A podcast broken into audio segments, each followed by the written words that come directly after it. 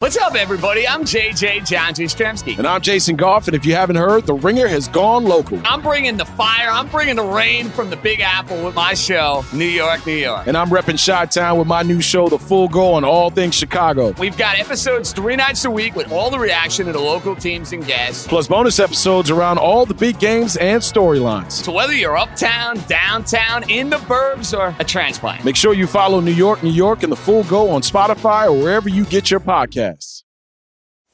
As a plant based cheese company, Daiya has never talked about beef in an ad before because someone somewhere once had a beef with saying beef and plant based together.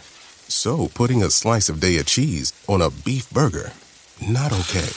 Well, our delicious melty cheese has a beef with your beef about beef because any step towards plant forward eating is a step in the right direction.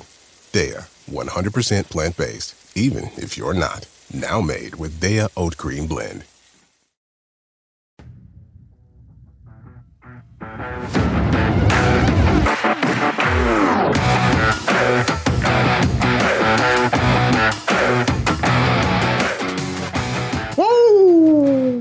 I'm excited for Jesse today. Take it away. New hotness coming through. That haircut's new hotness. Look at you. A lot of people have complimented me on this haircut. I don't like to brag about it. I think you should brag about it publicly. Ronak, can we get that for the YouTube? Is that ringer? Just that's all we need. Just that opening clip in my oh, head. I love it. We're good. Oh man. Guys, welcome back. Thursday's episode. I I don't know what it is. Something in the air. I'm feeling good. You know what it is?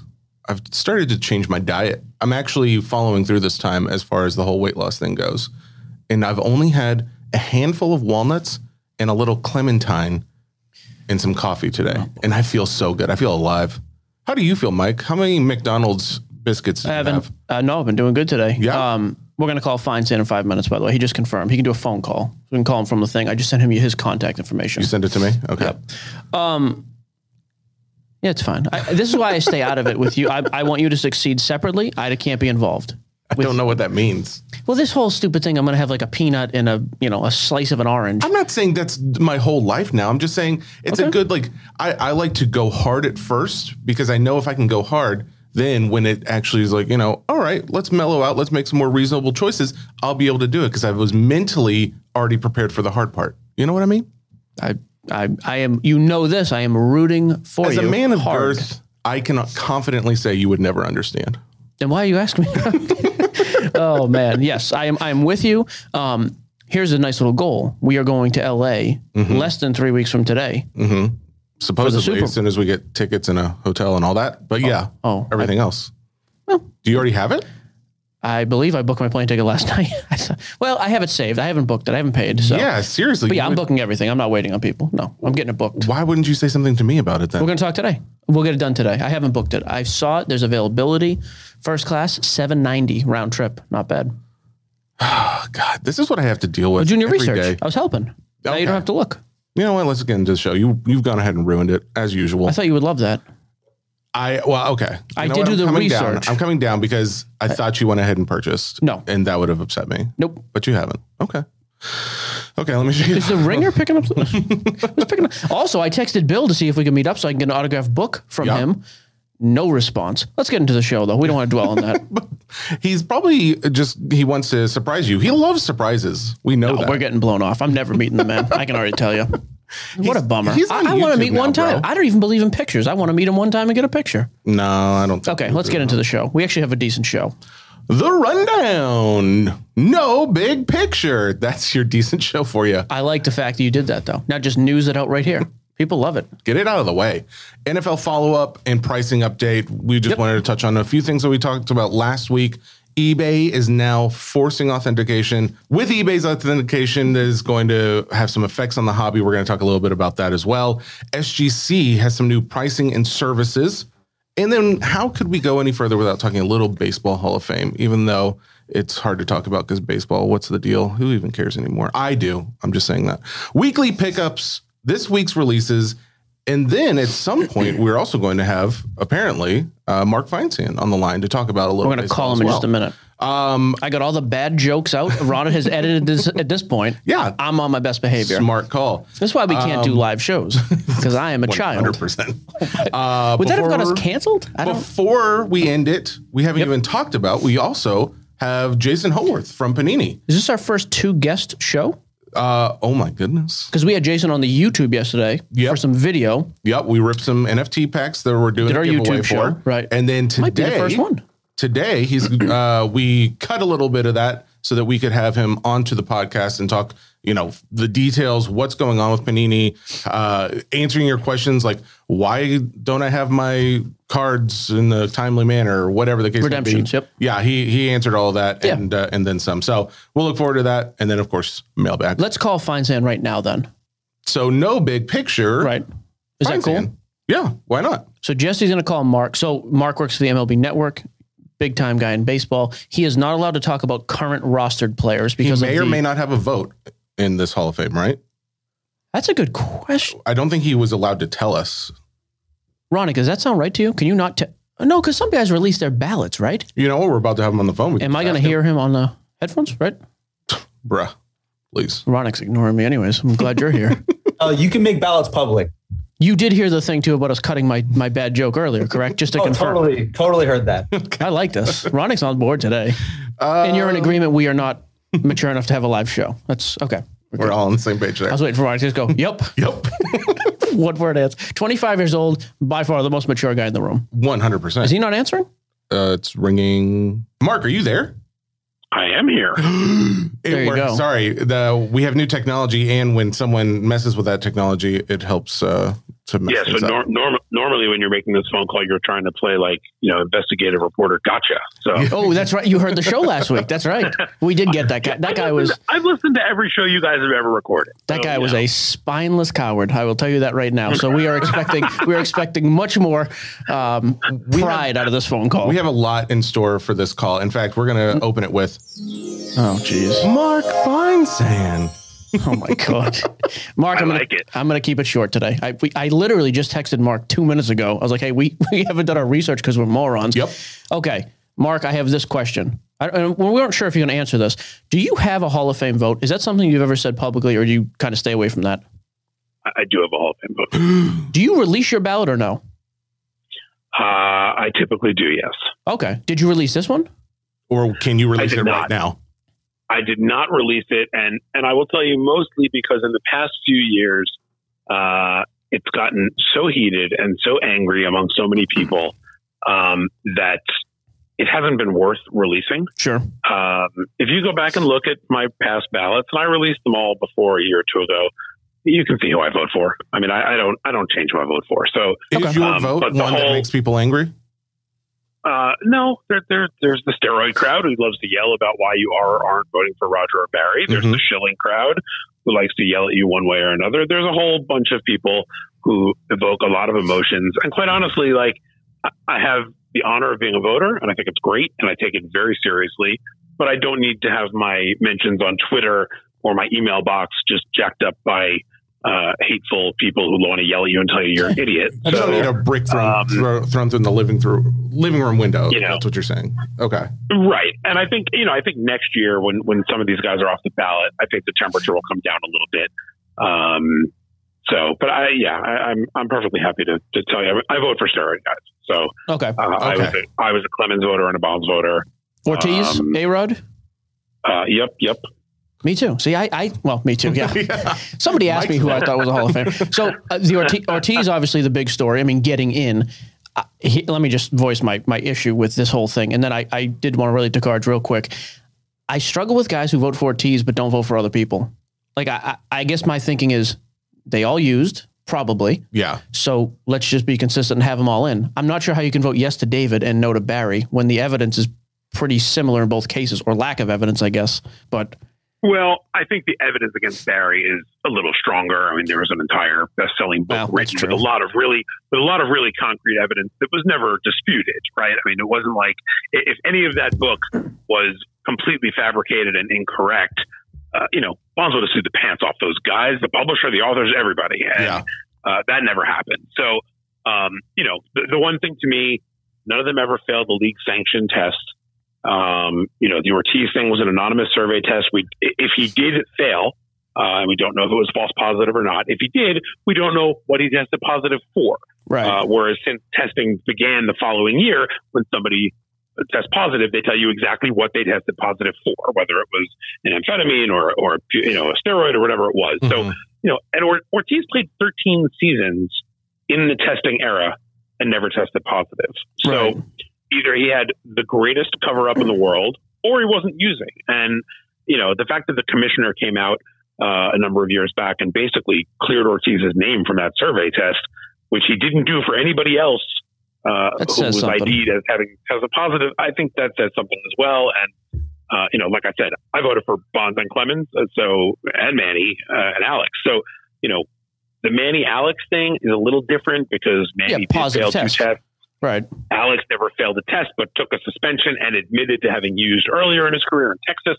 So with those two guys, there's really no question that they used. With Roger and Barry, some people say they never failed a test, they never faced any discipline, and you're talking about the greatest, you know, position player arguably in the history of the game, and, and the guy who won more Cy Youngs than anybody else in the history of the game. Uh, and so that's why, you know, I, I know they didn't get the 75%, but they got a majority, right? They both got about 65, 66%, which means two out of every three voters thought that they should be in. Uh, you know, the problem is that with this election, 66% is not enough. You need three quarters to get there. And, and I didn't think they were going to get there, and they didn't. So I think that raises the biggest question for me is I keep seeing things that say, okay, Bonds, Clemens, they're done. They don't have a chance now. But then I'm Well, talking they're to off Mike the off the ballot. off the ballot. Right. But now Mike's saying no, they still have a chance next year. How does that work? What, what's the deal? So after you fall off of the writer's ballot, either because your 10 years of eligibility are up or because you don't garner 5% of the vote, uh, you basically are now eligible to be uh, examined and, and be a candidate for one of the veterans committees. In this case, it's called the Today's Game Era Committee. Yeah, is that Uh, is that a new thing or just a new name, Mark? This is what I was They, confused about. they split up the veterans. The veterans committee used to used to look at everybody. They split them up into uh, like four different categories, each of which gets uh, looked at basically once every four years. I think the today's game era, which is I think it's 1981 to the present, maybe. Um, that one meets every two years, I think. Uh, the next time that committee meets will be this December. So this December, guys like Bonds and Clemens and Schilling and Sosa, who fell off the ballot now, um, will have the chance to be on the today's game ballot. If they're on that ballot, then this panel, I think it's only 16 people, the majority of which is made up of Hall of Famers, uh, will have a chance to vote. You need 12 out of 16 votes, same 75% threshold. And uh, I think there's zero chance that Bonds or Clemens gets in on that vote because Hall of Famers have made it pretty clear they don't want PED guys in the Hall of Fame. So uh, for all the people who are blasting the writers right now for their stupidity of not putting Barry and Roger in the Hall of Fame, uh, they'll have a new target come December because I really, really would be surprised if either of them get in on that ballot. So I guess in relation to cards and how this could affect a guy's market, is there is it less prestigious to get voted in by this group as opposed to the Writers No, League? same thing. Same. Just get you in the hall either way. You're, you're you're in the Hall of Fame either way. It's just a matter of uh, it's basically an oversight committee. It's for guys who fell off the ballot uh, or, or never got voted in, Okay. who you know it basically gives them a, a second chance to to have their candidacies examined. And and you know there have been plenty of people who have gotten voted into the Hall of Fame by one of these veterans committees. Uh, and, and those guys are Hall of Famers, you know. But for all the people who love yelling at writers, and I keep bringing this up because people love yelling at writers, uh, you know, I Harold do. Baines never got it. I think Harold Baines never topped out at uh, you know, more than six percent of the vote in the writers, and then he got into the Veterans Committee. So, uh, you know, Harold Baines is one of those guys that, that people love to scream at as of sort of watering down the Hall of Fame. Uh, the writers weren't the ones who put him in there. Bill Mazeroski, another guy who uh, the writers did not put in, got in on the Veterans Committee. So, uh, you know, in certain cases, I think the Veterans Committee rights some wrongs. Uh, you know, Jim Kaat was just elected this year by one of the Veterans Committees, and I, I think Jim Kaat's a perfectly fine Hall of Fame pitcher. Um, but it'll be interesting to see some of these guys go to that committee, uh, and then we'll have a whole fresh set of eyes and fresh set of perspectives to examine the, the candidacies of some of these, you know, steroid uh, related guys. Well, and to be fair, I've hated writers since middle school, so that's not a that's not changed for me. So here, you've hated you've hated writing. Yeah, there- there's a Oh, difference. that's fair too. Yeah, I'm just guilty by association. Here's why it's interesting. I'll, I'll wrap up with this one because so like Ortiz, he's got the 1997 um, Flair, just flare base guard, PSA 10, 1100 for the population. This card went from averaging about four hundred dollars before there was any any real Hall of Fame talk back in December. Even now, this thing is up to six to six fifty.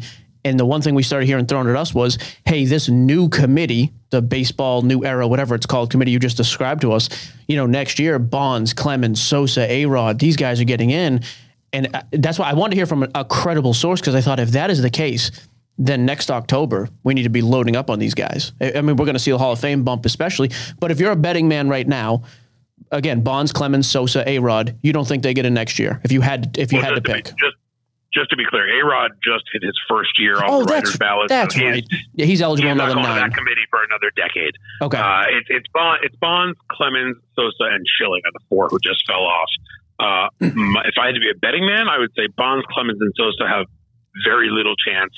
Schilling, I would say, has a much better chance because um, uh, you know a lot of the Just political with uh, him, right? A lot of yeah, I mean, a lot of it's political. A lot of it's his his outspoken ways against journalists. You know, Sure. he put a, a, a tweet a number of years ago with a, a meme about hanging journalists. Oh, about Dan Shaughnessy, a Boston guy. I remember that. You know, and then and then last year, after the vote was re- released last year, Schilling went public and said, "I want to be taken off of the writers' ballot. I'd rather have people who actually played the game judging me."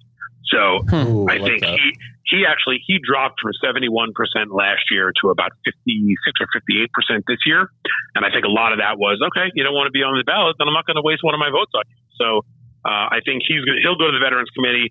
And, you know, just from a straight baseball standpoint, Curt Schilling, you know, is a Hall of Famer. He's, I would had argue he's the greatest Career. greatest postseason pitcher of of at least my generation. Is that is that Yeah, just because I'm a totally Sox? John Smoltz. Okay, Smoltz. Yeah, I was gonna say because he was he was dominant, right? Multiple rings. I mean, Yeah, I mean, I, I think him, Smoltz, you know, you look at guys who did it maybe not. I mean, Schilling, people forget, Schilling helped carry the 93 Phillies to the World Series, then won the World Series with the Diamondbacks, and then had his run with the Red Sox. I mean, he was, uh, you know, that guy was a horse in October. Um, you know, Madison Bumgarner had a great run with the Giants. Um, you know, like I said, John Smoltz was a, a fantastic playoff pitcher with the Braves. Uh, you know, Andy Pettitte had a really good postseason run with the Yankees. So there have been some guys who have been very good, but Schilling, I mean, Schilling's numbers in the playoffs are crazy. And, um, you know, even though he's got, I think, 216 wins, which some people say, well, you know, the wins aren't there. People look at wins less than they used to. Um, but Schilling's postseason resume really boosts his candidacy in a major way. So I think, you know, the Veterans Committee will certainly, uh, I think, have a, be, be a possibility for him there. But the, the guys who are, who are linked to PEDs, I- don't, you know, five years ago, Joe Morgan, you know, the late Hall of Famer, sent out a letter to an email to all the voters basically saying, we don't want steroid guys in the Hall of Fame. And if other Hall of Famers agree with that, Hmm. then, you know, that's, um, that's going to carry some weight in that committee. So I, I would say for Bonds, for uh, Clemens and Sosa, I would not count on, on the Veterans Committee saving them on this one. Uh, if anybody's going to have a, a better shot there, it's going to be Schilling. So last question, I'll leave you with this one, Mark. Just a yes or no. Rolen next year. I know he's at sixty three percent this year. Uh, I would say if I had to guess, I'd say yes. Um, Okay. You know, next year or the year after. I think he definitely gets in. He's trending in the right direction. There are a few other guys who are trending in the right direction as well. Todd Helton Yep. uh, picked up, I think, seven or eight points. He's over the 50% mark. When usually when you see guys moving in that direction, they, you know, like we saw Larry Walker, Edgar Martinez, they get there eventually. And I, I think the, what's really interesting to me about next year's ballot, there's one first time uh, eligible guy who Carlos Beltran, to me, Hall of Famer, will be interesting to see how the Astros cheating scandal impacts his Hall of Fame candidacy. But the fact that Clemens, Bonds, Sosa, Schilling are all off the ballot, there's been a big logjam. And, and a lot of people who vote for 10 players a year and who have been voting for those guys all of a sudden they're going to have four empty spots on their ballot. And people like Helton, like Rolen, um, like maybe Gary Sheffield, maybe Andruw Jones, who didn't quite fit on a ballot because people had 10 spots and you can only put 10 spots. All of a sudden, you got some open spots. People may look a little closer at their candidacy. So, Rolen, I think, has the best shot for next year without a question. Nice. Uh, super impromptu. I appreciate you taking the call, Mark. Thanks for jumping Yeah, on. huge Mark Feinsand from is still from the MLB network, right? I can say that part. MLB.com and MLB Network. Absolutely. Perfect. Thank you, Mark. Have a good day, buddy. You got it, fellas. Take care.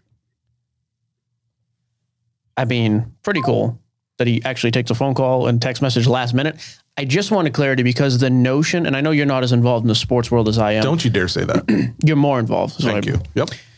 You know, th- there's been talk like, oh, well, next year with the players committee bonds, and, and again, that's a huge card implication there. If everybody, if the thinking among experts, which mm-hmm. that's what Mark is, that bonds, Schilling, Sosa, and who's the other one, Clemens are getting in. Mm-hmm. I mean, look what just happened with Ortiz stuff. Like his stuff is through the roof. The ultra rookie is up 40%. The Flair we just talked about is up, what's that, 30%? percent mm-hmm. There's a chance there, but it doesn't sound like that's the case, at least according to Mark. So, I am curious, and I didn't say this on. I didn't ask him just because I didn't want to sound dumb. Um, yeah, you already had the one why. question about, yeah, I didn't, we don't need any worse than that. that's not a dumb. That's for No. all the new guys who don't care about baseball and want to learn more. You're good. Um, Smart. Mark McGwire. We keep talking about Sosa, but the whole my childhood is I know Sosa from the whole like home run thing. McGwire was the other guy, but I never hear about him, and I don't think he's in. Right? Correct. He's not in. He's a guy who's probably Does he have more years on the ballot or something, or is he off the ballot as well? Maybe Ronak knows. So here's the thing. Yeah, if Ronak knows, fantastic. What's Oh, difficult? Ronak unmuted. here we go. He's uh he's off the ballot. He retired earlier than Sosa. Okay, so he's off the and he ballot. still hasn't gotten the vote. and I guess he's. I don't know how the Veterans Committee works. Like, if you just stay on that forever, they can just always vote for you, or if there's a tenure and then you're off that too. Yeah. I don't know. Additional questions that would have been. but yeah, he's one. He's one you don't ever hear about anymore. Like Okay. McGwire. I, think the the chance of him getting in are pr- pretty slim. At So once you kind of fall off the the writers ballot, then it sounds like you. that's when you go to the Veterans Committee. Yeah, but if you're like if you don't get voted in on veterans committee, I think that's it. I think you're out. well, and it, it's like okay, if you're not in on the first year, like it feels like a first second year thing. Even if you could be on there for ten years, I don't know. Like You also have to get a certain percentage to stay. oh really? Yeah, th- that's that's a part of it as well. But yeah, I, I'll be honest with you. I'm just at, at this point, I'm super fuzzy on the actual details. But I don't think It just makes me wonder because all of this stuff relates back to like, okay, well, do I need to be investing in this guy's card now? And honestly, it sounds like McGwire probably doesn't have much of a shot if he hasn't gotten the vote at this point. Um, I agree. And the ones we talked about, Sosa, Clemens, Bonds, those are ones that would be hot prospects to consider for maybe not next year, but the year after. Yeah. So at this point, yeah, way off in the future. All right, you want to do a little follow up on the NFL stuff, some pricing? I would not like to. We don't have to. I would love to. we could skip the whole thing. You didn't let me finish. I would love to. Let me do it. Uh, yeah, let's just talk real quick. We don't have to spend a lot of time. We've been doing a lot of NFL. Um, Patty Mahomes pricing has continued to rise somewhat. Um, I think we had pulled up a couple cards last week. His optic was the one that you have, right? The PSA 9 or 10? 10. You have the 10. Still hanging Um, in the 13, 14 range. Uh, yeah, it's uh, so I think when we talked about it on Monday, it was around 12. Um, it's now up to 14. Okay. Um, the PSA nines, I feel like have jumped Are those even 300? more significantly. Those are no. Um, so before the game last week, it was like 490. Oh, now wow. they're about 580. yeah, I wouldn't mess with the nine then. yeah, It's it just under half of what the 10 is. Okay. Yeah. Uh, who else you got? Um, Matt Stafford. I am curious about Stafford. What's his story? Stafford, I don't get this. Like, I, maybe it's because he has such a weird pop. Um, so PSA tens on his uh, rookie, which is the 2009 Topps Chrome, uh, it's actually dropped somewhat. Um, so on Monday, I think we said his pricing was about 950. He's had an additional sale. Again, the pop count's 120, not a lot. Uh, but the additional sale went from 950 down to 750. Um, so quite a big drop. I don't really understand why that is. And when you look at some other, like say PSA nine, um, there are some additional uh, cards, but not a lot, like 136. But his PSA nine has continued to increase in price. So So the 10s have stalled out and dropped, but the nines seem like they're gaining steam. yeah. So um, that's Stafford. Burrow has basically stayed at the same where he was when we were talking about him on Monday. He was about, uh, I think, like 450. Um, he's prism base. Yeah, he he got up to I think at one point like 460, 470, and he's at 420 now. So 2020 Prism Burrow PSA 10. Uh, I think guys at this point are just waiting to see what happens. So Okay. Yeah, not a ton of Um, movement. That's, that's fair. Uh, so we got two actual like newsworthy type items. Uh, eBay now authenticating cards. Yes. Do you have this? yeah, Can you pull it up on the main? Yeah. Can you put it up on the main screen? That'd be I can do a lot of things, and I can do that. I could be brown. I could be blue. I can be violet sky. I can be purple, I can be. Anything? So eBay. Next time, what are you gonna do? Oh, this isn't the eBay official. this is the one that I had read, but um, this, it has the. Okay. detail. I, Go ahead. give, you want to give us like an overview? Hit the high points. I think overview is essentially you are now going to be. This is the fi- the point that I find most interesting is that it sounds like you are now forced. It's a mandatory authentication of trading cards worth seven hundred and fifty dollars or so more. So raw cards that are Mm-hmm. not autographed and don't have patches. Raw cards that don't So have no autograph- autos. Oh, they're no not doing autos. Non-graded, non-auto, non-patch cards. Yes. Okay. So a Larry Bird rookie that sells for nine hundred dollars raw Yep. will now be sent to the middleman. I don't know what the is location CSG. is, but CSG is the one who will be responsible for the authentication. Yes. Again, noteworthy company, cool. Um, I mean, it's I, I can kind of go both ways on this. I like the fact that you're getting some sort of authentication in the middle. Yep. I wonder, this is obviously going to expand too. This article even mentions by summertime they're hoping to lower the threshold to $250 raw and also other graded cards. Mm-hmm. I, I would tell you this. Um, one thing that terrifies me is what happens when they start doing graded cards and I send a PSA 10 card that sells and then these authenticators say, oh no, this card's not real.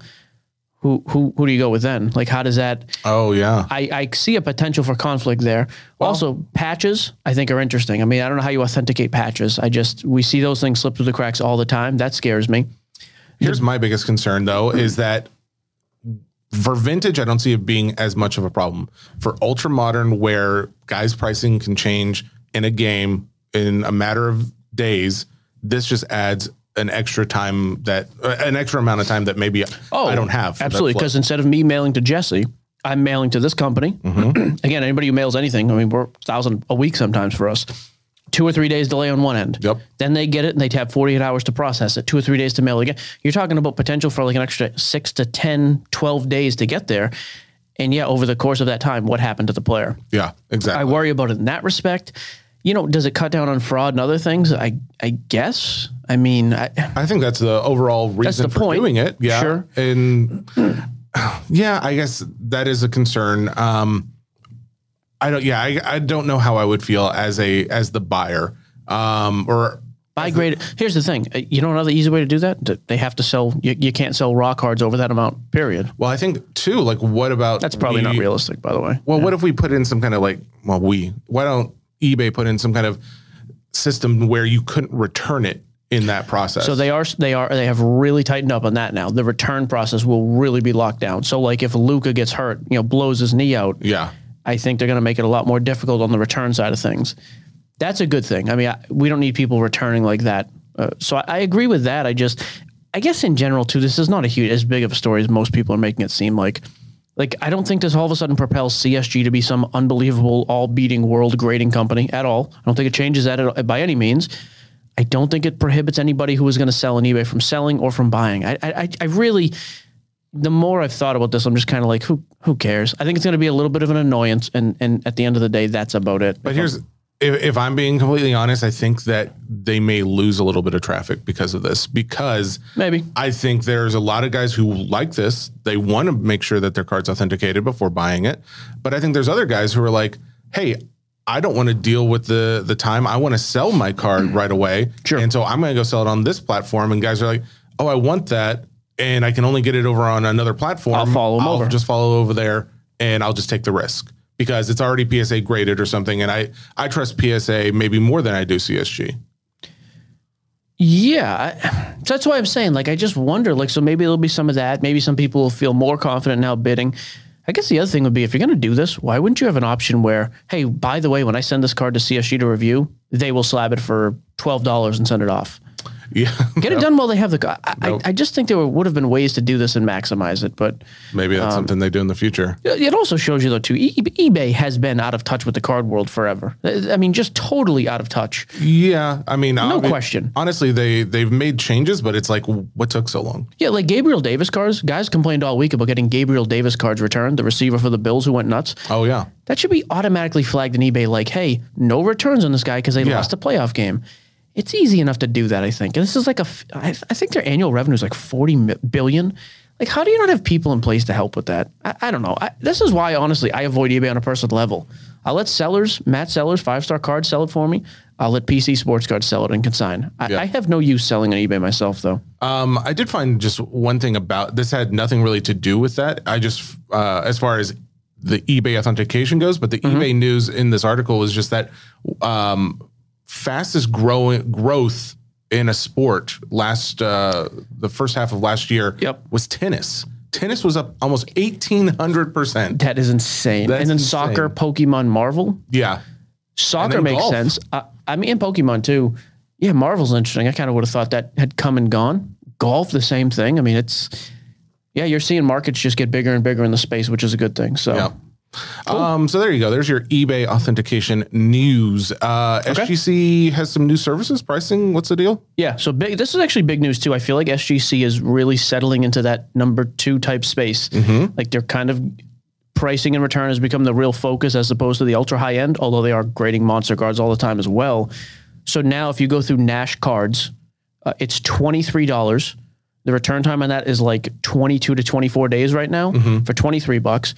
If you want to do, they also do a 10 day service, which quite frankly I think is useless. Sorry. SGC's been doing a 10 day service. I think it's. Uh, I think they just announced. Oh, maybe they've been doing it. Either way, they revamped the pricing. No, no, no. Okay, I was just clarifying. Okay. No, they they also now offer a 10 day. Maybe they did before. I'm going to tell you right now. I think the 10 day is totally useless. However, the five day service, there's an interesting play here with the five day service. So through Nash Cards, it's 50 bucks, five business days. What's it for 10? Do you know? it's like 60. Oh, excuse me, it's less. It's like 40. But here's the difference. I just there's not enough of. I, Yeah. SGC, great news on the on the on the lowering the overall price. That's fantastic. Great mm-hmm. news on the five day, ten day means nothing to me. But here's why I think the five day is interesting. We're starting to see the resale gain popularity, anyways. We're not going to get into those numbers because we do it all the time. And just look, it's just the way of the world right now. SGC's done really well, gaining gaining some steam. So when it comes to these new products that are base heavy, especially basketball, I'm trying to think like Elite comes out next week mm-hmm. or maybe the week after. If I get a Cade Cunningham card number to 99, that's not a huge card, but it's probably worth 50 to 100 bucks. Yeah. I think if you can send that to SGC that day for five days for 50 bucks and be the first one to market with it. So we saw this with LaMelo Prism stuff through the roof. We saw this with Mac Jones stuff. The pop was 34 for two weeks. Cards went from a couple hundred to 3,000. I think there's a real play here with that kind of stuff. The other thing I would tell you is on monster stuff. If you if you're looking for a super quick way without spending three hundred dollars at PSA, hey, I want to know if this, uh, yeah, Hank Aaron rookie. uh, You know, I, I have a feeling it's real. I need to get it. I, again, five days, fifty bucks is fantastic. You at least know, hey, this is authentic. If you then wanted another holder after that, fine. Yeah. But I'm telling you, I, I think this starts to open up some different avenues for it, which is which is a good thing for sure. I agree, especially for new products to have to have the ability to know I have peace of mind because this is graded. I'm going to buy this card. Sure. uh, because I have a graded option versus a raw option. I'm always going to go graded. Um, i- In this situation too, PSA is not going to have that card back, even if you do get into one of these services, because you're not going to spend necessarily three hundred dollars on a lot of these cards. So you're going to be waiting months. Now you're going to see a market after new product releases where Yeah. the market's just going to be flooded with SGC stuff. I think it only helps to increase like, oh, well, SGC's out there. Obviously, other people are trusting them. I'll trust them too. I think it just kind of helps that whole uh, mindset. Yes, are we paid by SGC? We are. I would like to clarify though, I never even think about it. I never care about that because I'm only, we only did it because we see so much potential for them to make money. And No. If I could invest in them as a, like a stock, I definitely would because I think the the way they're handling things is far better than a lot of these other grading companies. And the way PSA is too. I'm, I'm a big fan of what PSA is doing now too. They're at least opening other levels. They're trying. I agree. It's just like they don't have the capacity to be able to do Sure. what SGC does. Also, there was that graphic a couple. I think it was on Monday. We just didn't talk about it. PSA was averaging 180,000 cards a week. SGC was averaging just under 20. BGS Oh, was like 13. Yeah, just I I think you're going to start see, continue to see those two separate though. I mean, PSA is obviously king of the mountain, but I think you'll start to see more separation now. One to two is a big gap. I think from two to three you're going to start seeing as well. So, yeah, it's interesting. It's it's it's grading in the right direction at least. More options, affordable, quicker to get your stuff back. Uh, Mail it. the mail weekly day. pickups. Oh, I bought a cute card. I forgot about the other stuff I bought this week, but I did buy a cutie. I got a. It's from like 2013, I think. Triple threads. Ooh. It's uh so three pieces of jersey. Yep. Jimothy Brown, James, J- James Brown, Jim Brown, Jamothy. triple patch auto. It's the white whale call, so the one of one version. Oh, I love Jim Brown stuff. Anyways, Yes. I told you that very publicly. You've I'm still and I'm still super. I'm tracking down the autograph rookies. I bought three or four. I honestly don't remember what I bought. I'll, I'll have to bring them in and show them off. But I bought the Jim Brown. I paid 700 bucks. oh, I think it's a good price. Um, I've had fun this year, like actually getting back into just buying stuff to collect now. It's actually been kind of cool. I'm Instead curious. of flipping as much. are you going to get in on any of the flawless breaks at all? Do you care about? I will get in on flawless breaks when I can buy players, Okay. specific players. So if it's a random player break after it randomizes, Yeah. I'm all in on Larry Bird. What? Do you have an idea? What does that cost for a flawless? None. I have not paid any attention. I didn't pay any attention yesterday. Eddie ripped a case of Geo breaks. I thought it was underwhelming, but then I started, and it still is. The cases are stupid expensive, like 25 grand. So it was underwhelming because of the overall cost of the case. But like in his case alone, um, he got a Hakeem Olajuwon on card, super low. I, actually, I think everything's on card, so I don't have to say that every time. You know, that's picked up steam in the resale market, probably a couple hundred bucks. He picked up a nice John Stockton that was low numbered, uh, the Hakeem, uh, an encased Zion Williamson auto numbered to like five, I think. I mean, yeah, we need him back on the court, but that's at least a few hundred bucks. Allen Iverson was another big one. And then he pulled an encased, I don't know if it was a diamond auto or just an auto. It was low numbered and it was the jersey number of James Wiseman. Oh, I bet that's okay. at least a thousand to two thousand bucks. I would I would think. So, So good stuff.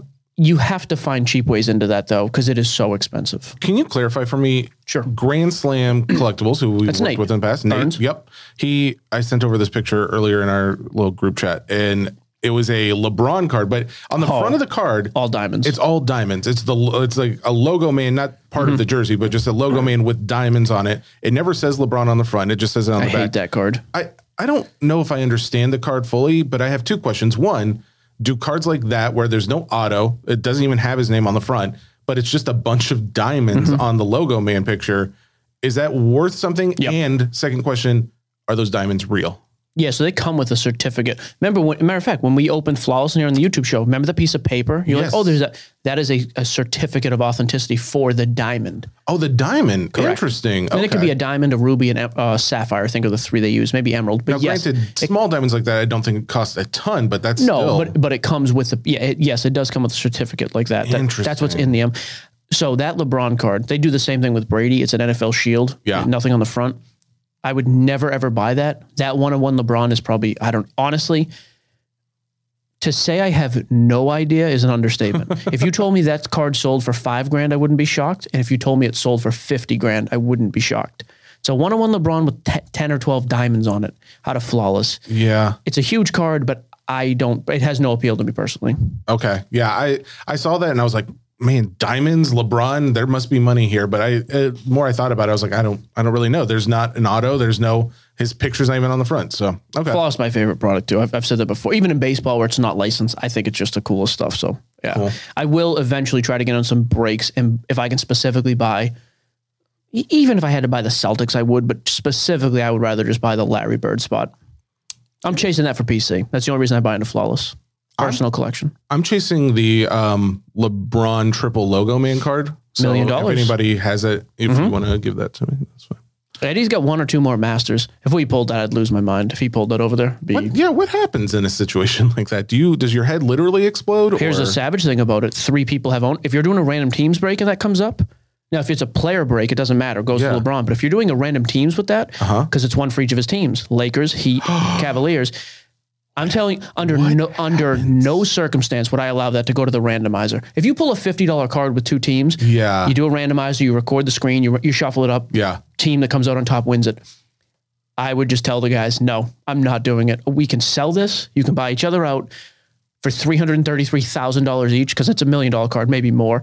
I am not randomizing that card. I'm also not shipping that card. You can fly out and get it. Yeah. Sorry. And- guys have put up some huge finder's fees. Like Yeah. there's a couple fifty thousand dollar offers just to find the card.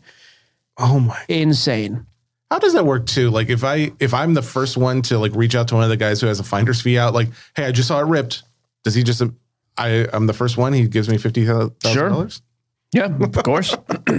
I would be There's a ton. I will say too. This year they did really load it up with that kind of stuff. The logo. It's like they held back logo for that product. Man. It's nuts. It's a big week for Panini in general. That came out yesterday. Yep. Tomorrow's Immaculate Football. Oh yeah. Sorry, I'm jumping ahead. Is that cool? The Immaculate. you know, say what you want about the class. People hate Mac Jones, love him, whatever. Immaculate football's going to be huge. Immaculate football's loaded with rookie stuff. The vet stuff in it is awesome. Another one I have not, we've been busy with our other stuff lately. I've not done my due diligence with. Oh boy. Brady has no autos in it. I did see that, which stinks. Do you have hmm. pricing on that? 2021? Seven, uh, seven hundred and fifty dollars. Wait, this is collegiate. Yeah, Hang I was on. to say that's, there's no way. Um, I, I'm going to guess it's like 1500. 2021 Immaculate Football. 2021. Oh, here it is. Um, yeah. Real quick, text message it is important. Bobby Witt may be joining us later today to do a little interview. Hello. Wait. So I We'll kind of find already knew it was a maybe. Is, is there Specific actually any timing and if additional product information? has gotten there. Oh, if the product has gotten there. He's supposed to, he's going to, yeah, we're going to basically have some info. We're going to have a spot on Spoiler on. alert. Yeah, I guess. I'm sorry. I blew that. All right, whatever. Um, He's going to be on our YouTube next week, is the goal. and hopefully podcast as well. And the podcast Monday as well. Yep. just tune into all of it, guys. Save yourself the hassle and just watch us twenty four seven. Stop listening anywhere. Wait a minute. No, no, no. What did you say? Um, the Panini Immaculate Football Box is nineteen twenty nine. That's for 2021. Yes. I think that's a five box case. It is uh, one pack. Per, does it say? Gotta go back to the other page. You're looking at the box. I know. I think it's a five box case. Huge money. I, I like it, but I almost view this as a lesser edition of Flawless. Uh, like Hmm. mom and pop's type. I buy into breaks once in a while for fun or with my kid. Mm-hmm. It's not the product for you. It's crazy expensive, very high risk, high reward. Um, Case. the actual case is eleven five. Eleven So it's five boxes. Oh no, so it's six boxes. Six box case. Yep. Yeah, I mean, I, I would say stick to your PYTs and your randoms if you're going to get in at all. And and this is one again. It's expensive. Monsters in there, but you could just as easily get murdered. So you got to be careful. Okay. Um, Good. I am interested in what you have for picks from phone. Nothing. Okay. Totally useless Why do you keep having picks from phone? Don't ever remove that. The day you take it off is the day you, sir, can go back to Dell. Um, I've been in touch with talk, with people at Dell. it's funny. We've been talking about employment. Not a big deal.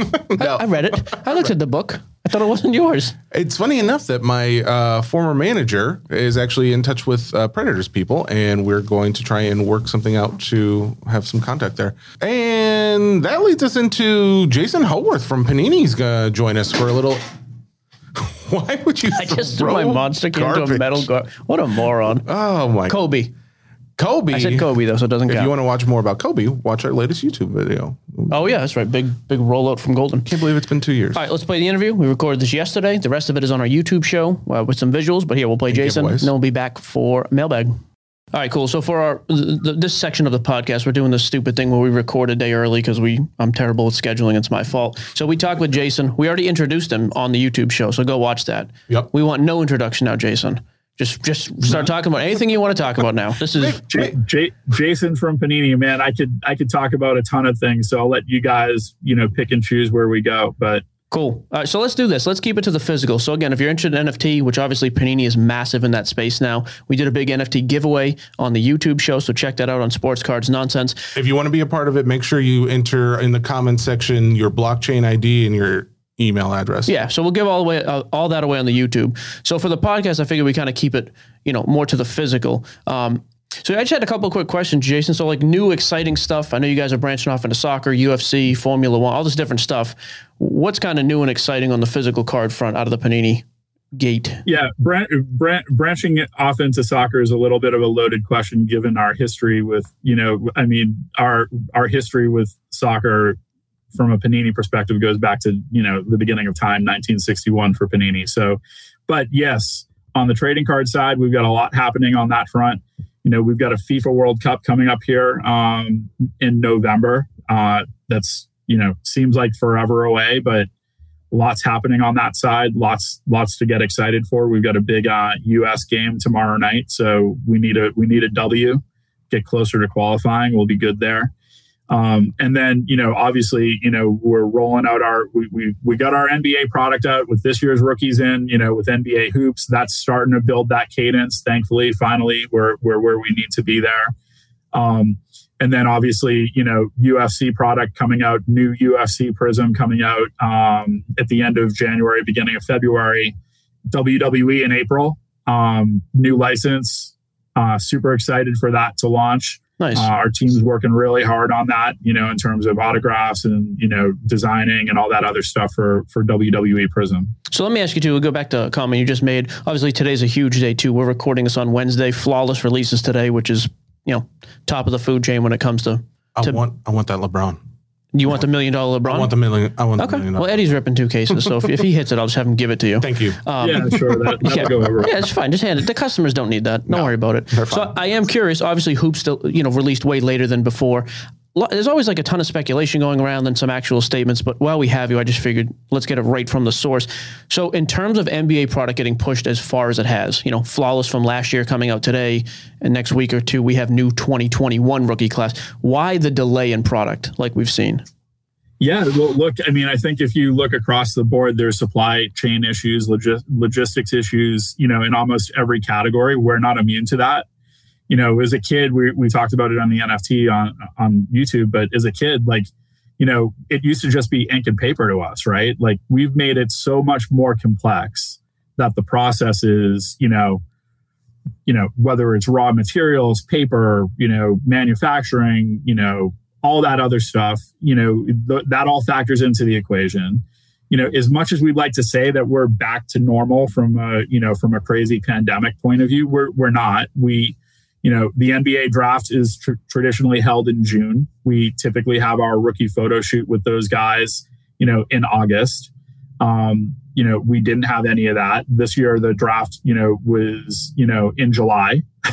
um, you know, for the new rookie class. Yeah. Uh, the previous rookie class, the Lamelo class, was in the draft was in November, and literally they're on the court, you know, four Yeah, weeks right after that. professional games. So Yep. you know, we're Ultimately- not back in that full. We're not back to that full cadence that we've had for the last, you know, ten since pre-pandemic. Right, we're not there yet. Yeah. Um, Ultimately, nothing's back on- to normal yet for you guys, Yeah, or for most knock people. on wood. Like knock on wood, we get the NBA draft in June.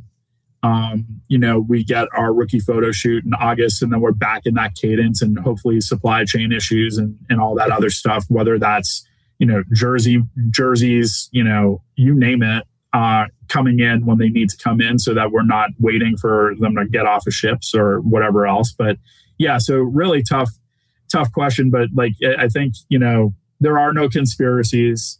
Um, it is supply chain logistics. It's dealing with the pandemic. Everyone is, you know, no one's immune to it. We're all dealing with it in different ways, um, you know, including, you know, manufacturing. That's actually what I wanted to hear because because again, you hear all these stupid and we're we're in the social media world, which is full of mainly basement dwellers who can't read. So it's always fun when they have conspiracies and breaking news about Panini from their parents' basement, which I appreciate. That's my generally where I go for my news. So um, we we look at we look and read it. We look and read and everything. We're in the social space too. We hear we hear it all too. But yeah, I mean, you know, look, we're a bit, we're a big business, you know, that have supply chain issues, you know, just like everybody else. Um, you know, we're navigating through that. We're hoping that we're to see the we're to turn the corner here in the next few months. Um, but you know, if if we had a crystal ball to predict that, man, we'd be we'd be golden. Yeah. Well, fair enough. Um, overall, would you say that the card market is still like number one? You know, what you guys are focusing on for the foreseeable future, or are NFTs kind of like taking over some of that space? I think it's a balance. I mean, obviously, the physical space is huge. Uh, we- we're going to see exponential growth again this year. Uh, we've got more people involved from a global point of view. More people globally want to get into the trading card space, which is great. That's why I think like Um, I, I just think like there's so much more opportunity for a wider audience now. Yeah, absolutely. And you know, and we've got some cool things coming up that are kind of outside the trading card space that you guys will see, you know, over the next, you know, 6 to 8 months, which will be great. Um and then, you know, the NFT side like we talked on the YouTube, you know, part of the segment, you know, that's continuing to evolve, it's continuing to grow for us. Um you know, lots of opportunities there you know there are you know benefits and you know there are pros and cons between physical and digital uh, physical and nft space. Nft we can get speed to market much faster than you know a manufacturing issue uh, you know manufacturing physical product. Um, you know that's just because of timelines the way it's always been. Um, so you know less supply chain logistics issues on the nft side so we, we've got a little bit more flexibility there. Okay. um, I you know it's why it's why in some cases like you you've seen some of the first you know products on the NBA side release in the NFT format first before we even got to physical. Oh yeah, like Yeah. Prism, which I actually thought was good because we didn't have anything physical with the new uniforms. I thought getting at least Prism out there NFT. I think guys bought there just because maybe even they didn't care about NFTs before that, but it was like, well, I got to wait a couple more months anyways till hoops. Like, might as well get in. So I, I did like that move. And before we jump off the NFT train, because I know we talked about more of this on the YouTube, I didn't get this question uh, asked, but I am curious: Are you guys open? Like, can people outside the U.S. currently go out and buy NFTs from the Panini website? Yes. Okay, so that's not a, limited to the U.S. or anything like that. Cool. Okay. No. No. And like we said, like I said on the NFT uh, segment, you know, we're we're going to start accepting uh, other forms of payment besides U.S. dollars, cryptocurrency, uh, foreign currency. Um, you know, Cool. you'll see French league um, come in on NFTs here uh, in the next in the next month. Clearly, you know the U.S. marketplace might look at that a little bit different, but again, we're catering to a global marketplace to grow the category. You know, for collectors. Here's the thing that I love about that so much is because now you like if you are the NFT guy, you now have a different audience or a wider, larger audience to be able to sell to. Like Yeah, 'cause if the marketplace is Yeah, if you're buying and selling, if you're looking to try and make some money, like it- it's great because you've got all these guys here in the states. But if that's your your limitation, then I feel like I'm at an advantage that because I can go out with my NFTs, my non-physical cards, and sell to everybody across the world. So I, I'm pretty excited about that.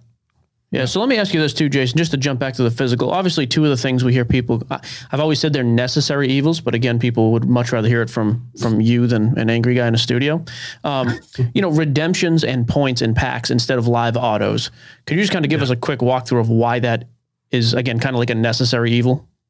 Yeah. So um, let's see where to, where to tackle first. I guess redemptions, right? I mean, look, if we could be 100% live in every single product, we would. Um, you know, unfortunately, we're not the ones that are controlling that part of it. We've got other people involved in that process. Athletes are signing cards for us every day.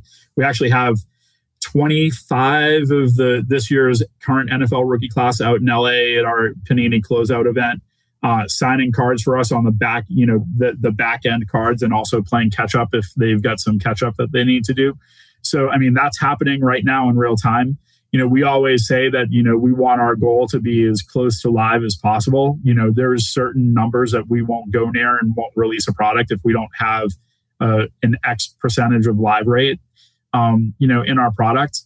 Um, so I think that's that part of it you know on the reward side the reward side's you know unique and different and it's something that we've done for you know god it feels like forever now but like the last five years give or take right? Um, where we create other items that are that are redeemable for rewards points. It's no different than you know other rewards marketplaces um, you know in other categories you know a, a, a seat upgrade on an on a um, airline. You know i think when we looked at the rewards side of it it was you know, okay, look, if we've got, you know, a C level player, for lack of a better definition, in a product, and he's late sending out his cards, you know, wouldn't you, as a collector, prefer to have a C level player maybe from one of the top teams as opposed to the team that that player was on, or one a C level player from your favorite team? you know, as opposed to that other guy. So given, you know, the collectors the choice to be able to choose what they want to do, there has been you know great from a flexibility point you know flexibility side of it. We see like you know the rewards points selling on ebay for you know x number of you know cents per point whatever. Like you know that that market is up. Um you know we release special products that are only available through rewards. So there's you know it's a balancing act. It's continuing to you know evolve and grow. Hmm. um th- i think that's did i get all three of your points there mike You did, yeah. So, so let me follow up with the redemption thing too. I mean, yeah, like I said, pretty transparent answers there. So redemptions have always been curious to me. I mean, I, I've made my money with wax, and so I still hold quite a bit. I am always curious, though. Not that this is an official company line, but obviously redemptions have expiration dates. 2020 contenders is something I've got a ton of, and my first thought is, you know, come next summer, at some point, I've got to start thinking about selling those off before Burrow, who's a redemption expires. Is there a hard and fast rule at Panini right now with redemptions being honored, expiration dates being firm? Like, how is that handled? if we have the card, we're going to try to get it to the collector that deserves it. Um, I think that's kind of like always been our philosophy. Um, you know, the expiration is there for a reason um, to help, you know, to help uh, help the collector, help us, you know, figure out, you know, whether or not there's, you know, something of, you know, equal or, you know, better value that, you know, is worth trading out.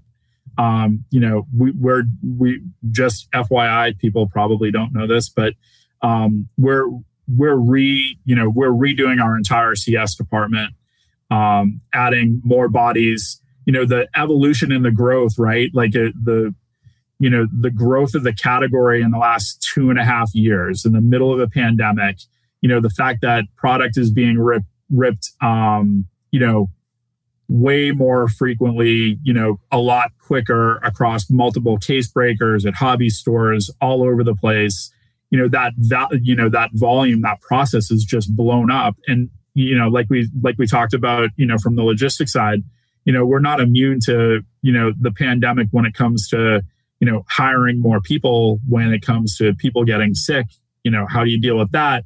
You know, start of the year, we're ready to go full speed January 2022 at the beginning we had six people in customer service, you know, come back from the holidays and have to stay at home because they tested positive for COVID. Mm. Like, that six Yeah, what do you do with not, that? You know, Right. working in the system, you know, it's a pain point, man. Like we, you know, we, we feel it, you know, we, we hate it. We want to get better. We want to keep doing what we're doing and, and add more to the marketplace. Um, and, and be able to be responsive to the customers. And that's what we're working on doing. Um, you know, and we're ready to, we're, we're willing to do whatever it takes to get there. Um, you know, knowing that there's, you know, other things that are in play that, you know, we don't control. Yeah, because I mean, obviously, like you said, you guys are in the social media world. I think that's the case with every manufacturer. Everybody wants better, faster customer service. It was funny when we put up the thing saying you were going to be on the show today. I, I don't know who this person is, but apparently Emily needs a raise.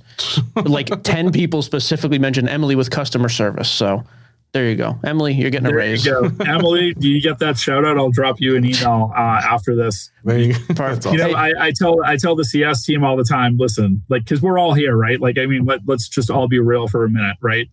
Did any of us ever call customer service? You know, to just say, hey, in in any industry, any category, call customer service and be like, hey, man, I just want to let you guys know you're doing an amazing job. We love you. Oh, yeah. No, it's, No, it's, it's the always dumb. Customer service when we're pissed off, like right. you know. Of course. I mean, it, you know, you, you've got to have you. That's a hard thing to deal with when you don't control all of it, right? And so, you know, our people, you know, they're they're great. You know, they're busting their butts trying to get better, do more, get more product out. We're mo- we've had more. We've sent out more redemptions this year than well in 2021, I should say, not 2022. um, we sent out more redemptions, replaced more cards in 2021 uh, than in any other year in the history of Panini. Um, nice. you know, so, So, you're working on it. Right. Yeah. It's a work in pro- okay. yeah, I mean, you know, it's it, Well- it's a balancing act for sure. I think bottom line with the number of factors that go into it. You had to work in a chain- bottom line. I'm glad. I was nervous. You haven't done it yet. It's, we're at, we're at the end of the interview. I got to bottom line it. So, Sure. uh, but what is the bottom that- line? With everything that Jason pointed out, with the number of factors, the supply chain issues, the fact that you actually have to get guys, the fact that we're going through a pandemic, it is a surprise that you guys have kept up as well as you have. I think is is, is my overall thought. Uh, because yeah, the first instinct is you know blame you know Panini, blame whoever's not getting me the thing that I want, but. I, at the end of the day, I would want a little bit of leniency due to all the things, the mitigating factors. So I think yeah, and Jesse, you know, it's a that thanks. We appreciate that. Number one. Number two, like, you know, man, we would love to respond on on Twitter and be like, hey, it's supply chain issues, but that's not an excuse. We need to keep working, we need to keep grinding, we need to keep doing what we're doing. That's why we became the leader in 10 years. well, I You know, appreciate when you, no one saying knew that. who us was, when when people were signing sandwiches, being like, "Oh, panini," you know, like, come on, let's get real. Look at where we are now. Look at where the category is. That's our growth. you're more popular than the sandwich. I think that's fair to say. I think that's Heck yeah. All right. Well, but It- meatball Ask any, sandwich. though. ask any rookie who panini is. They all know who they are. Yeah. that's Hey, so. I figured Yeah. we'd end with this too. So you speak of rookies, a couple things we wanted to tease and get some detail. So I know Panini's going to have a huge presence at the Super Bowl in a couple weeks. You want to shed a little light on that? Yeah, I mean, look, you, you know, we, we, we, we're, we're ready to go full speed and, you know, things happen and we're, we're constantly evolving in the space and we're reacting to what the NFL is telling us, you know, from a protocol point of view. It's in California. I think, uh, you know, no hidden, you know, Yeah. no hidden, you know, um, expectation there. You know what you're dealing with. Sure. Um, so you know, we we're bringing our Panini VIP Player Lounge to the you know to to Super Bowl. We'll have a presence in Super Bowl experience. We'll have a presence on Radio Row. We're going big like we always do. Um, you know, we're excited. We're going to have some people pop in there, uh, players popping in from an activation point. I don't know if I'm supposed to say this or you guys are supposed to say this, but we invited Sports Cards Nonsense to, to come out there. What? Jesse Yeah. also Je- and Jesse. What do you mean, and Jesse also? Jesse, uh, sorry, we, we initially just invited Mike, but we're going to take you too. Wow, You're come the star of the show. You're the afterthought. st- yeah, so we're pumped about that. We're gonna get a ton of content. We are excited. Um, You can't have Batman without Robin, right? Like you can't. Yeah, Have, you can't have Mike without Batman. That's fair. Which is me. yeah, you can't Yeah. have Ponch without John Thank you. throwing it back to Chips. But like, I mean, Jesse, I don't know if you know who Chips is, but Yeah, like Um, Doritos. I got it. yeah, and panini sandwiches. we're, we're we're on top of it here, Cal- Jason. Don't worry about Highway it. Patrol, bro. Come on, check it out. Oh man. Well, we're excited to be out there, man. It's going to be really fun. We're, we really appreciate. Let me tease one more quick thing then. So we called in a favor for Jason two days ago. We finally got a commitment to Bobby Witt Jr., the baseball player. Stud prospect, is going to be on the YouTube show next week. Yep. Um, I haven't followed up yet. We were hoping you could send him some product. What is a check? I like to put people on the spot live. I figured we'd just check now. So if he breaks our hearts, it happens in front of the audience. Any chance Oh, he's going to have already something? at his house. You guys gave us the address. We knocked it out. He should be getting it today. I tell you, there you go, um, Jason makes dreams come true. dude. He's better than sandwiches.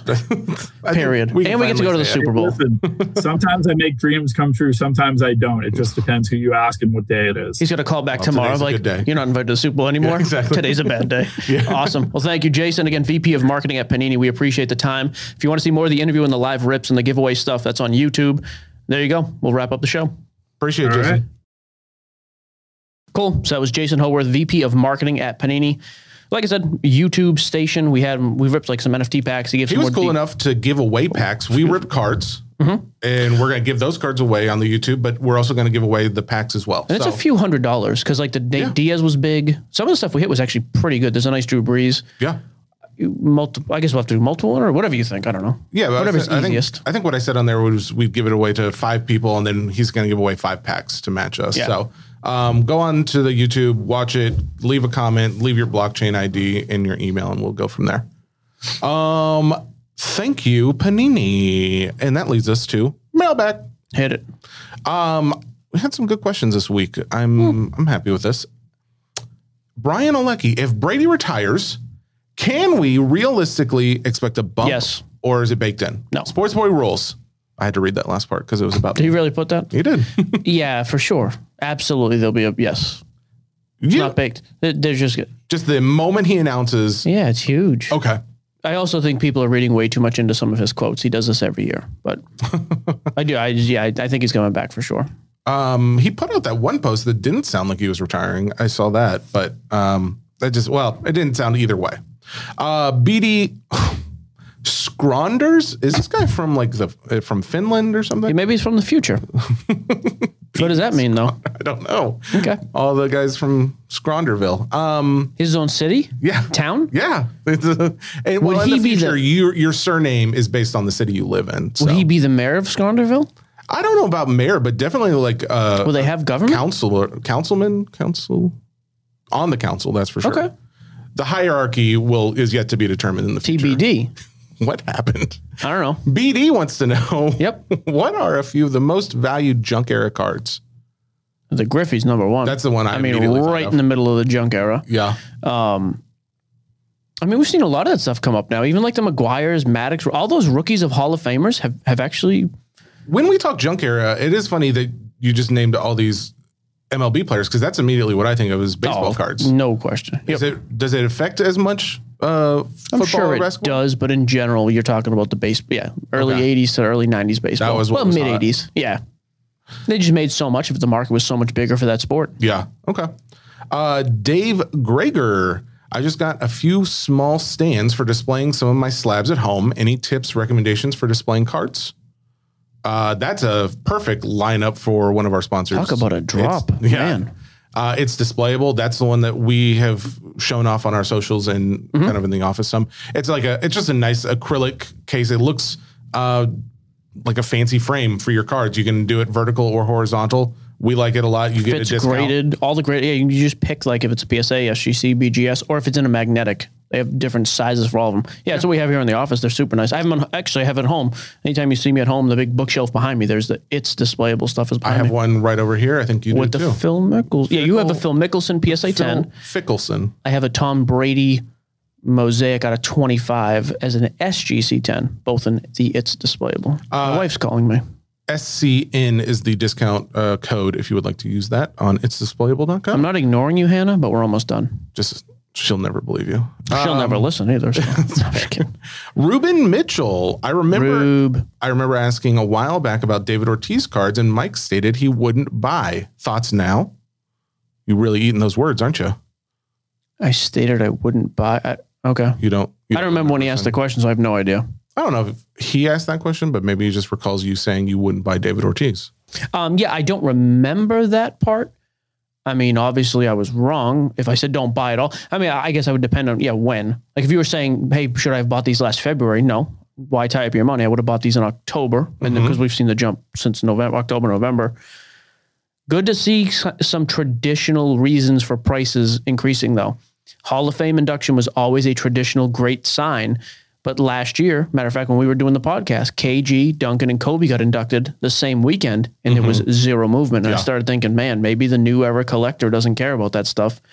Cool to see that the Ortiz market certainly goes against that that theory. Here's the good news that Okay. if you bought this card in June or after of this year, What are you talking about? uh the I'm sorry, that's that's fair. 97 David Ortiz PSA 10 Flair? Flair. That's the one I Um, want. It's like six hundred bucks now. If you bought it Even in more. June or after this year, you're up on on that card. Um, 50%, If you bought right? it earlier in the year of 2021, you are down on that card. see, But anything before this, before 2021, you're up. So, okay. So yeah, again, all of it depends on when you buy. Um, thank you very much, Ruben, for Mm-hmm. pointing out his flaws. I like that. Didn't love it. Uh, Greg Meisen. You know what? I just realized Ruben messaged me right before this. Oh, He's asking. He was asking me, "Hey, are you guys doing a show today?" I didn't see the mailbag, and that's when I texted you, "Hey, if you could put that up." Um, he responded after that, like, "Man, your back must hurt from carrying the show all the time." Did he know he was I talking to you? That's fair. I don't know. I assumed he. Must, Mm, now that you say that, he might not. Okay. Greg Meisner. Mike always mentions that he prefers BGS when it comes to thick RPAs, but I can't recall what the reason for this is. Is it just personal preference or okay? I just like the look of them in a BGS holder. I think they have the nicest looking thick slab. Yep. Well, there you go. Mailbag. Tom Brady. Oh, hey, hey, oh. H A U, Tom. Tom. he knows his last name. he knows what his name is. Thanks, Tom. What are some inserts from 2015 to 2020 you guys think will be very popular in like 15 years or so? Pretty interesting question, in my opinion, because there are a few nice sets being very popular, some not. Okay, It whatever. doesn't matter. I get the Yeah. point. yeah, I mean, some of it's a, the the super easy cop out answer. Kaboom, Color Blast, Downtown.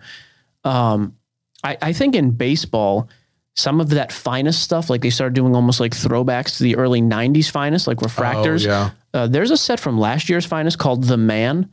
Not the most expensive. I, I think it's a really really cool looking set. What do you think about the big head stuff? Oh, from Topps oh, SPs. Yeah. Yeah, maybe. I kind of like that. I could but see those I taken didn't off. know how much love that was getting. I think the Marvel insert is a cool one. Like when, Oh, and, and I think if you're going to say, okay, let's look 15, 20 years down the road, I think you have to start looking then at the first year Marvel, first year Kaboom, Yes, first year yeah. Downtown. I think those will carry a major, major premium. Um, they have another one too, the Kaboom. Man, there's a few. I, I mean, Panini's done a good job with inserts. Say what you want. There's some inserts that sell through the roof for that very reason. So Um, I I often find inserts to be much more appealing to me than the the rookie. However, financially speaking, I prefer the rookie, of course. Chris Dandoy, Mike and Jesse, I really enjoyed you on YouTube this past week. I'm concerned that the Mark's Cards incident may indicate a more significant issue in the hobby. It is likely that many people who sent cards to PSA over a year ago are overextended financially. pause. Go. Let me. Why is it likely that that happened? I don't. I'm not trying to attack Chris, but I, I think this is an issue we have when we have a story we get a lot of then speculation about it. I want to clarify if you heard correctly. Okay. He says he's concerned that the mark card incident Mm-hmm. may indicate a more significant issue in the hobby. So he's not saying likely that happened. I understand. He's saying it is it is likely that many people who sent cards to PSA over a year ago are overextended financially or may not want to pay twenty five to fifty dollars for I their don't, yeah, I don't. I don't know if that's likely. And over a year ago, you're talking 16 for most of these cards. People are overextended so much they can't spend six. Again, this is not an attack on Chris, but I've seen this reasoning lately. Like, well, man, the market they held our cards too long. I mean, the market's changed so much. $16 grading fee. I know the market's come down. I still want my Zion, who was taking the biggest hit. I still want those back for 16 bucks because it's still worth it. That's why. Yeah, finish it though. I didn't mean to interrupt you. No, no, that's fair. Um, what's your opinion on the downstream effect this will have on the market? Will people leave the hobby? I mean, I guess, but if you're going to leave the hobby over uh, over getting taken one time, and it sounds like the majority of people will at least be made whole to a degree, you know, if that's how, if you're leaving the hobby over that, I understand, but I would say it's going to happen with something else if that's the case. I mean, if you're leaving because you had a bad experience, you're going to leave eventually, no matter what. So, I mean, I think it depends on the well, what he said, the overextended financial burden that you Yeah, people hold like- because of that. right, if because a people like that, thing- yeah, people like that are never going to sustain something long term. They're always going to then overextend on something. So, I, I, I don't know. I, I don't think it's going to have that big of an effect. I mean, the initial reaction too was bulk subbers are terrible. We're getting rid of bulk subbers. Why? Just just find one who operates by the rules and who takes their money at the end of the day, like everybody else, like you should. Well, the opposite side of that argument is you could say that Mark was operating by the rules until he didn't. I well, mean, see, but even then, he wasn't. He was getting paid up front. That's a huge red flag to me. I would never pay a group side. I pay Chris up front because I don't care. Yeah. And even then, you know what's funny? I actually thought about that. I paid for these last few orders Mm-hmm. when they popped because I get a finalized invoice from him. So I actually think I misspoke when I said that. I pay at the end for him as well. Oh, okay. So that's the first thing. He wasn't doing it correct because then you're basically giving him money to put in an escrow account and trust that this idiot's not going to spend my money w- oh. because I'm paying for a service. I'm not giving you that money to do whatever you want. Oh. so with. most guys don't do that. They don't take the money up front. No, Okay. not reputable because PC PSA doesn't charge up front. SGC doesn't charge up front. Why do I have to pay up front? I guess That's yeah. a dangerous precedent because then you're trusting somebody to do something with your money. I don't. I don't. That's like paying your taxes January first. I pay my taxes every year. I'm not paying till April fifteenth. I don't need them holding the money. I'd rather have the money myself. It's not due. This is the first year I'll actually have to pay taxes, which stinks. I always got. I saw back. the amount of money you made last year. I have no sympathy. So Don't. you did great. You earned every penny, but I don't have any sympathy. You have to pay tax on it. There's. I'm not saying you have to have sympathy. I'm I just love saying you. don't tell people that I made a lot of money last year. I think they don't know. You have a swagger about you. Just says you're successful. My pocket is ripped on the shirt I'm wearing. What swagger are you talking about? There was a man who used to call you big sexy when he saw you in a suit. True or false? I miss that man. Craig Clifton. I think a lot of people might. I don't know. I've got a thousand dollars. I want to spend it on prospects or sleepers. Would y'all? Who would y'all recommend? He said y'all, and I like that. Then by all means, carry it away. Thousand dollars to spend Mm-hmm. on sleepers. You think I know sleepers? I mean, prospects. sure- I think Do you know pros? You might know I, know- I prospects. know some pro. Here's the thing: any card from 2021 that has an RC on it, I would just go out there and buy that card. Um, Maxi. so you missed the boat on that. Oh, uh, are you Is that- referring to like oh, the I- Wander? I'm thinking about like any rookie card, but I guess that's different than prospect. So Yeah. So prospecting, Bobby Witt, the guy we were talking about, he is a prospect. Are He's not. ma- prospects in this scenario? Is he? Are we only talking about baseball then? If we, if What's- you even talk prospect, that means baseball. It's then. baseball, right? Because NBA Oh, okay. are rookies that come in, NFL are rookies that come in. Prospecting in baseball, they go to the See, minors. I've always synonymously gotten rookie and prospect the same in my head. All right, so that makes sense. Yeah, I mean, what's this kid's name? Guy's name? Craig. Yeah, so Craig, I mean, the prospecting game is volatile. You have to pick and choose very carefully. Bobby Witt, I think, is a stud prospect. Would I buy him right now? I, I don't know. He's very high. If he comes on the show, I would. If he comes on the show, I would say just pay more than you should ever pay. yeah. Um, I would say stick to offensively minded guys, guys who have potential pop in their bat. People love home runs. Girls dig the long ball, has been said very publicly. Really? From Sure. Summer Catch? Is that? I don't know what that was from. Is it from Summer Catch? It sounds like a line. From I thought it was before Catch. that. I, th- I feel like it's like a bull run. I don't Freddie know. Prinze Jr. is really America's treasure. Oh, FPJ, of course. Yeah. sure. Um, okay. That's. Specific names, though, I mean, it's tough. I, I, I, there's guys out of Bowman Chrome I think are really good this year. Guys from last year's Bowman draft. Um, you have to research with prospecting like you really do. Who is going to be eligible for a promotion or call up in the near future? You know, what organization are they getting called up to? It, it, there's a lot of different factors. Um, And I would think, to some of it, the, what effect does the whole fact that the MLB is currently, you know, on Hu- delay? So huge effect in a good way. I think the more we see that delay, the more we're going to see because prospects who have not played with a big league club Mm-hmm. can still play. Minor league ball will continue. If there's a lockout or a delay of the season, we're going to see minor league ball on TV. Okay. So I think it's an interesting opportunity there. Um, but yeah, you just got to pick and choose who you want. You know, you, you really do though. That takes research. You know, knowing the team. It, there's a lot to it. The G League in, in basketball, would that not be like a Single A, double A, triple. A. No, because those are rookies. Just rookie. Yeah, I mean, and they don't have cards if they were never even a rookie if they just went to the G League. So it's it's, it's baseball. Okay. Yep. Dan Bush, love your beans. Do you expect to see a bump? I really do, though. Uh, do you expect to see a bump in 2020, 2021 NBA rook, uh, rookies across the market with a flawless release? Or should we expect a downturn with eyes shifting toward the 2021, 2022 class being all the new releases moving forward? I think it's just going to be based on what what the 2020 rookies do. Lamelo and Anthony Edwards. Edwards got hurt the other day, and I didn't. Ronnie, do you know if he's coming back? The Edwards injury. Have you have you seen anything about that, Anthony Edwards? Uh, I haven't heard, but I can look it up. Okay, yeah, I'd be curious. Like Lamelo's playing really well on a team that's playoff bound. That's enough to carry. I mean, Lamelo's outselling a- and will continue to outsell anybody in this class. Flawless helps. I think Flawless might be the last release of last year's class. After after Flawless, I think everything you see released will be 2021. Oh, really? Okay. the Cade Cunningham class. Um, so, I mean, but then it's like the reasoning would be okay. So then no one's chasing Ja Morant anymore because he's the last class. Well, no, he's played really well, so his pricing is up. yeah. So I don't think you'll see a dip. Uh, you'll obviously see a lot of attention to the new guys because you can finally get their stuff on pro uniforms, though. Isla Fishman. Now that we have seen both the 2020 and the 2021 NFL rookie classes for at least the full season, do you guys think that the 2020 wax is better to hold long term uh, based on what we've seen? Absolutely. Joe Burrow, Justin Herbert, and then, I mean, a plethora of guys who were just super talented. Justin Jefferson, CeeDee Lamb. Again, Tua, Jalen Hurts. Does one of them continue to pop? Does Jordan Love get a chance to play? I think 2020 is exceptional. Really happy that I sold my contenders. Not. Um, that's not your fault. Kyle. Ooh, Where's the sound? hey, What does this sound effect do? Can I hit something? just hit something. Oh, perfect. Is that it? sound effect. One more. One more. Yep. That's what I think of your investment. No, I'm kidding. Why would you say a bad thing though? Did the button stick? I'm sorry. Um, my, Kyle Petitillo. Mm-hmm. Petty. I like that name. Uh, Kyle wants to know Can't say that name. what's the baseline for sending cards in to get graded. Oh, he sent a couple questions. I think he's a little new to the hobby. So, what's the baseline for sending cards to get graded? Okay, so like for PSA right now, the, the most open option is still about a hundred bucks. In, in that case, I want a raw card. Now, Kyle, I will put the the. Let me preface this by saying I'm only sending in stuff I think can gem for modern stuff. Like, does it reasonably have a chance at a ten? So for PSA, for the hundred dollar level, I want a raw card that's selling for four to five hundred dollars.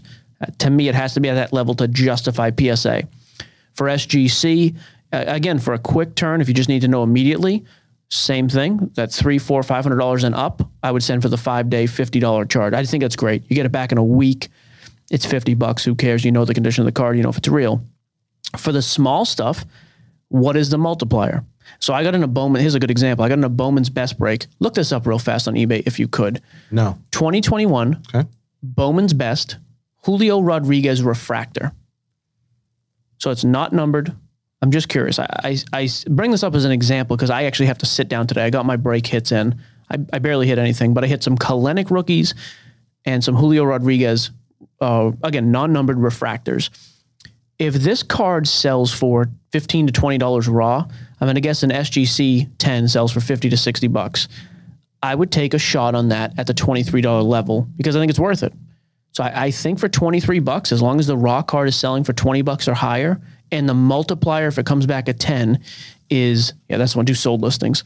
And the multiplier of a 10 to a to a raw is at least two two and a half to one, then I'm in on it. But like, okay, so actually, here's a good example. This Julio Rodriguez card selling for like 15 bucks. Keep going down, see if some more. Yeah, 15. That's a different card. So the Julio Rodriguez is selling for like, yeah, 15 to 20 bucks. I still might because I think Julio Rodriguez is going to pop. Do one more for me. You don't have to reset the whole thing. 2021 still. Take out Julio Rodriguez and Refractor. And let's put in uh, Kelenic, K E L E N I C, Atomic. So yeah, that that Julio Rodriguez, I'd send those in for a shot. Yeah, see, this Kelenic surprising. I actually thought the Kelenic would be doing a little bit more. Um, I've got an insert here of his that sells. Looks like it's selling for like 25 to 30 bucks. Actually, there's the exact card. This Kelenic rookie selling for 26 $27. I'm going to send both those cards in. That's probably the bottom threshold. But for me, if those gem, I'm going to gain 30 to 40 bucks now. And I think, hey, there's potential in the future. They're already graded, easy to do.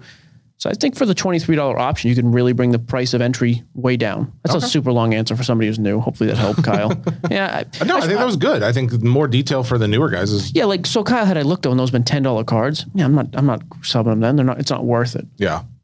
Um. All right. One more. Yeah. Let's do one more. Um. Quickie. Let's see. Pick a good one. Like pick a great question. Oh, a good one. Pick like a great question. Oh, oh, Like pick like a good one though. not that one. That's for sure. Oh, um. Let's see. Oh, this one starts with my name. I'll do that one. Jet Thomas, killer name. Um. Jesse, I don't. I hope this is directed to you too, because I don't know how to answer 100%. Thoughts on a budding hobby rivalry between Lamelo and Ant Man? Same draft class, age, and high highlight rich playmaking ability. Both teams in playoff contention. Both receiving first time All Star votes. If you had to pick, who's your card or whose card are you buying? I feel like Jet put my name here to ask me because he's going to choose the opposite of whatever I say, just because. This is the Seinfeld conundrum. Is it what, what word was emphasis? Jesse. what about this? Or, or Jesse, what about? Really depends. Where's that That's true. emphasis? Where is the emphasis? We'll If you had to know. pick, okay, I'm just going to ask I had you. to pick, I if you would had choose to pick, Lamelo, I agree. and I say that because hype alone. Yep, social following's insane. His his family's in the news all Exactly. the time. He can, and he can play. Here's the thing: you have a you have almost three times the chances of his name coming up in conversation, just because if his brother gets brought up, then it's almost uh, a guarantee that he gets brought up in a similar conversation or along those lines. So that's just my my thinking. if He's Ant-Man super has- or- mark. He's super marketable. Ant Man's great. I just don't know if he has as much hype. Yeah, I think on court, I, I would probably start with Edwards. What we've seen this year is ridiculous, but yeah, in the hobby, I think I, I would lean toward Lamelo as well. Man, that feels really good. Let's end on a note where we're both in agreement. I mean, I'm not mad about it. I have a new segment idea. I think would be fun for one of these next times. Okay. This or that, or like a name that sport, some sort of an impromptu trivia for you to really show the people. Name that sport. like a name, like I give you, an athlete's name. bad? I give you an athlete's Ooh. name, and you pick. Oh, I this is this could be super tough for anybody. Maybe it could be fun. Oh, I, I would miss on a bunch of that stuff too. But like, here's a name. What sport did that person play? I think would be fun. Oh, he hit a. Jesse loves it. The people are going nuts. All right, Everybody loved that idea. there you go. That's your show for the day. Brought to you by the Ringer Podcast Network, powered by Spotify. Like I said, the Jason Howarth interview is going to be on our YouTube. It's already up on YouTube. Bobby Witt Jr. next week will be on YouTube and on the podcast. Hopefully, we get them for both. Uh, make sure you listen, subscribe, leave a nice review. Tell the big fellow why he is important in your life and why you wish you were related to him. And share us with your best friends and your mom and dad. Okay, there you go. We're done. Goodbye. Bye. Thank you.